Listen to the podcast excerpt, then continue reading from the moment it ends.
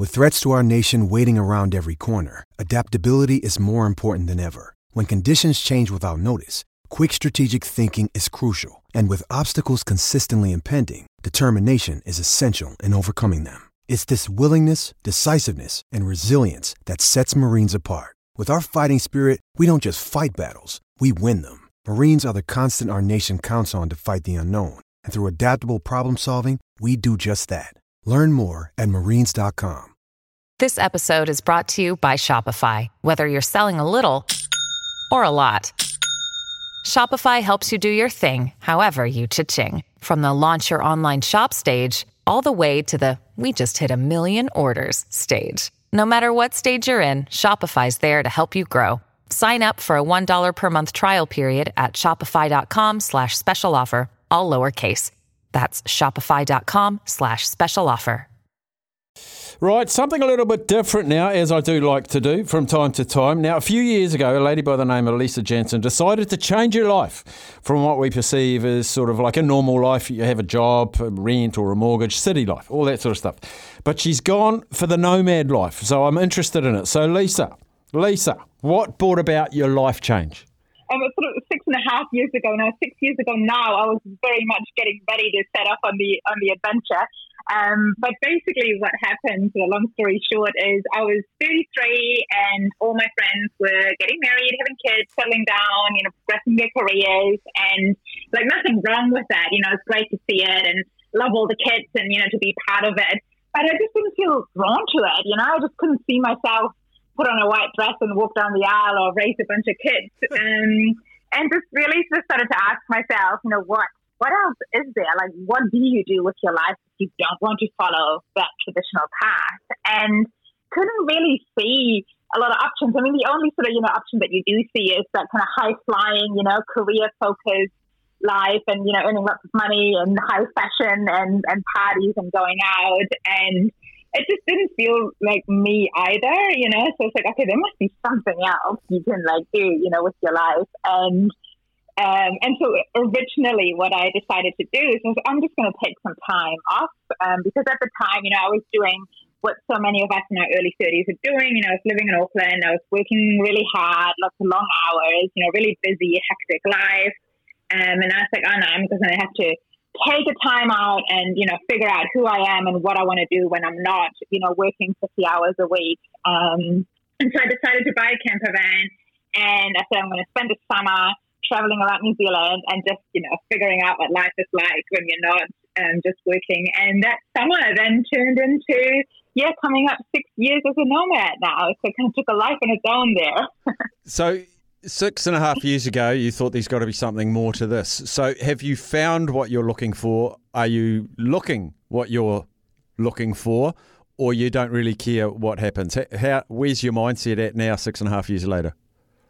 Yeah, so I think the answer I've found for myself is kind of that I don't need an answer. So um, I think that, you know, for me, what I've come to realize, like, I really appreciate like, not having this set life plan, but kind of, you know, being, um, I guess, a lot more flexible. And, um, you know, at different times in life, you know, I want to do different things. And, and there are times where I'm a lot more career focused, and then there are times where I'm a lot more travel focused and, you know, just having fun and adventure and and I'm really um, really happy and really excited that I created this life where there are so many opportunities and possibilities and so many things that I could do.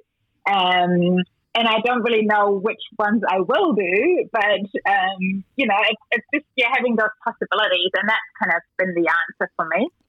You're still working though, as uh, doing some yes. freelance work. Uh, so a lot of the mainstream pressures that people in day to day life have is, is financial stress and the economy and all that sort of thing. How do you address mm. that situation for yourself? Yeah, look, I'm super lucky in that regard. So I, um, before I, you know, set off on this um, nomadic lifestyle, I was um, just working as a head of marketing for a software company. So I had a career in marketing and um, was really lucky that that translated really well into working remotely and essentially you know, being a digital nomad. And so for the last, you know, six years now, um, I've been able to do that work remotely most of the time on a part-time basis. You know, there's been times where I've you know, been back to working 40 hours and more a week, but most of the times with my sweet spot is, you know, 25 hours, 30 hours a week, and less over summer if I can. You know, having more, more free time over summer is always nice. Um, but yeah, so that's been been really awesome. Um, and then in parallel to that, you know, I've been um, building a career as a writer, so I've been able to make a little bit of money as a writer as well. So kind of two, you know, income streams that both allow me to work from anywhere. So that's obviously been really, you know, really key. And, and I appreciate that, you know, not everyone is in that kind of situation or not everyone has a profession that travels. And so I'm very lucky. But yeah, look, it's, um, you know, it's definitely been on my mind. And I'm, I'm one of those people, you know, I really value um, the, the freedom and the adventure, but I also value financial security. And, um, you know, definitely thought about that. Um, and having, you know, income and having work is important to me. But of course, the other side is that, you know, the way I've lived for the last six years is a lot cheaper than, you know, how most people live. Like I haven't um, had to pay rent or a mortgage. Um, and of course, you know, a camper van costs a bit of money, but not as much as rent or a mortgage. So, you know, a really affordable lifestyle. Um, plus, you know, work I can do from anywhere um, works really well for me.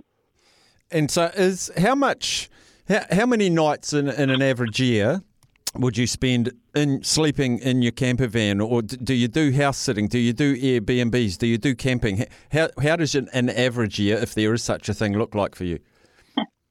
um, so for the first um, four and a half, almost five years after I set up, I was full time in my camper van. So I had the odd week, you know, especially over winter. Sometimes I'd house sit for, you know, four weeks, five weeks, and sometimes a couple of months. Um, but most of the you know nights would be in the van. Um, I actually, uh, right at this moment, don't have my camper van anymore, and so I've been a full time house sitter for almost a year now. Um, just kind of you know wanted a bit of a change. I really miss the camper, so I'm you know, thinking about getting one again. Um, but yeah, so for the last year, I've been a full time house sitter. Um, I do have the odd night and Airbnbs in between because obviously house sits don't always line up perfectly. Um, so, you know, I don't know, like, never, I should count, but I'd say maybe, you know, 15, 20 nights a, a year in an Airbnb in this, this past year, know, just off the top of my head, um, and the rest just in house and living this lifestyle, we're talking to Lisa Jansen. She's actually written a book called Life Done Differently, which I, I, think will be full of life lessons for a lot of people as well. Do you meet like minded people on your travels? Yeah, it's been by far the best thing out of all of this for me. I mean, when I, you know, first started and I had all these questions and thoughts, like I literally thought I was the only person in New Zealand who doesn't want to follow the traditional path, you know, because everyone around me was doing it. And then I stepped out of it and I started to be part of the nomad community and travel and, you know, met um, a lot of awesome people like in New Zealand, but then also, you know, online started to connect with other nomads from all over the world. Um, and yes, it's been amazing just, you know, seeing actually, it's like, I'm definitely not the only one. You know, there's lots of people asking themselves these sort of questions and, um, you know, thinking about different ways to do life and in big and small ways. Um, so, yeah, that's been absolutely awesome. Now, I apologise if I get this wrong, but do I t- detect a slight South African accent? Um, I, am from German originally, born and bred in Germany. I moved to New Zealand 17 years ago now, so New Zealand's home. Uh-huh. Um, I did spend a little bit of time in South Africa, so there could be a, a, bit of you know influence from that in there as well. Have you been tempted to take this nomad lifestyle international? Go go and travel South Africa. I'd imagine South Africa would be a fantastic place to travel, or through Europe. Has that been a temptation or a consideration? Definitely a bit of a consideration. Lots of people ask me this question. Um, the, the main reasons I haven't, so first of all, I just love New Zealand, like love it, love it. And we live in such an amazing, beautiful country. And you're like, why go anywhere else? You know, when you've got this like amazing country right here. Um, and also, I love, um, you know, I've got lots of activities that I love doing. I've got travel around with a stand up paddleboard and a longboard and kite surfing gear and hiking gear and a bike and, you know, all that stuff that just makes it so fun to explore different parts of the country.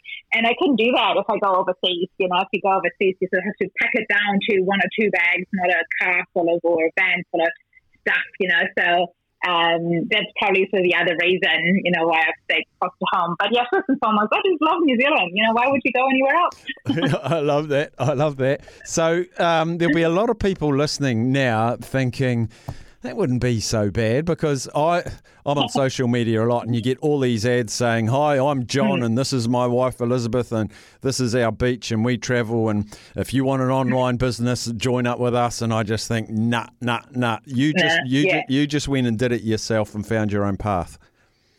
Yeah, definitely. And look, I'd say like be really, really careful about these sort of people that promise they can, you know, create that career and income stream for you. I'm sure there are some that are genuine and and you know actually work, but uh, I agree with you. A lot of it is, you know, I don't think it's trustworthy. I think the better approach is to, you know, think about like what skills can you develop. And there's definitely, you know, an increasing amount of freelancers in different um, sectors. There's more companies sort of open to remote working and a lot of seasonal work around New Zealand. You know, I know several nomads who, you know, work in um, fruit picking and packing and hospitality and agriculture and all sorts of areas who just, you know, travel around and, and work for three months and then take two months off and then work again for a few months. Um, so, you know, I think um, any anything that, you know, sounds too good to be true probably is too good to be true. Um, the most um, successful pathway is probably putting in the hard work and, you know, figuring out a, a career that, that works for you. So it's it's also you sound really really comfortable in your decision. I can feel your energy. I can I can sense your contentment. Is there anything you miss about the non-nomadic lifestyle? And you know, there's not a lot, but there is one thing, and, and this is the one thing that will ultimately make me, I think, want to stay. You know, at least put somewhere, have a base somewhere, and that is feeling connected to a community. Um, you know, you travel around as much as I have. It's been awesome. Like I've been, you know, I've seen so many amazing places and met so many amazing people and had these adventures, and I've loved it, and I would do it exactly the same way again. But you start to, you know, after six years, feel a bit so just disconnected sometimes, you know, and I would love to just be in a community again and the little things, you know, like go to your local coffee shop where you know your name and how you like your coffee or, you know, getting involved in a in a group or, you know, join a tramping club or, you know, do some classes or those sort of like little things, right, that um, just make you feel connected to your community. So that's the, the one thing I miss and I've heard a lot of other nomads talk about that too. Um, so that's the you know the the reason why I sometimes think, oh, you know, like I don't I don't want to stop traveling completely, but maybe having a base somewhere, you know, would be nice at some point. Yeah, well, Lisa, um, you're living the life you've chosen, and a lot of people don't do Yeah. that. We, we, we fit into the slot that's been prescribed as a normal lifestyle, and you've decided to jump out of that slot. So I really commend you for that, and um, I'm going to get your book, Life Done Differently, and um, we don't have to go full nomad, but we might learn something off someone like you. I think it's quite inspirational. So I really appreciate you. Uh, I really appreciate you jumping on, Lisa. Well done. Awesome, thank you so much. And just want to add, you know, what you just said. Like, I think that's really what it's all about. You know, you don't have to live in a van. I think it's just about, you know, being just a little bit more awake in our lives and just making decisions, you know, um, with intent and figuring out what works for us rather than just sort of blindly following what everyone else is doing. So, um, you know, I totally agree with that. Not everyone needs to live in a van, but um, a lot of people can benefit from just being a little bit more present and, and aware in their life.